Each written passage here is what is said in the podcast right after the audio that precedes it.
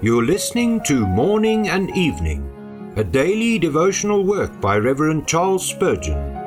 This reading is brought to you by the Spurgeon Study Bible, available in the original King James Version or the Christian Standard Bible at spurgeonstudybible.com. Good evening. Today is August the 31st.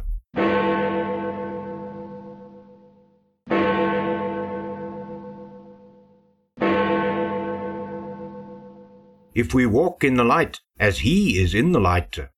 John 1 verse 7. As he is in the light.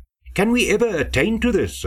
Shall we ever be able to walk as clearly in the light as he is, whom we call our Father, of whom it is written, God is light, and in him is no darkness at all? Certainly, this is the model which it sets before us, for the Saviour himself said, Be ye perfect, even as your Father who is in heaven is perfect. And although we may feel that we can never rival the perfection of God, yet we are to seek after it, and never to be satisfied until we attain to it.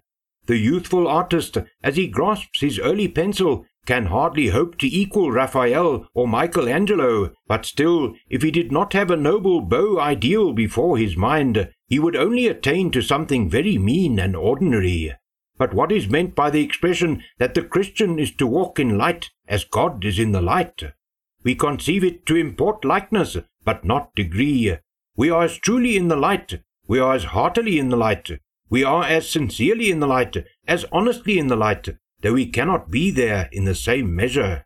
I cannot dwell in the sun, it is too bright a place for my residence, but I can walk in the light of the sun. And so, though I cannot attain to that perfection of purity and truth which belongs to the Lord of hosts by nature as the infinitely good, yet I can set the Lord always before me and strive, by the help of the indwelling Spirit, after conformity to his image. That famous old commentator, John Trapp, says, We may be in the light as God is in the light for quality, but not for equality. We are to have the same light, and are as truly to have it and walk in it as God does.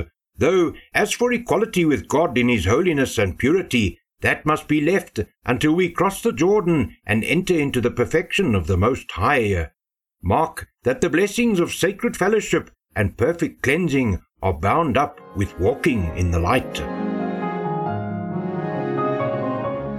Beloved, in this world we shall have many trials.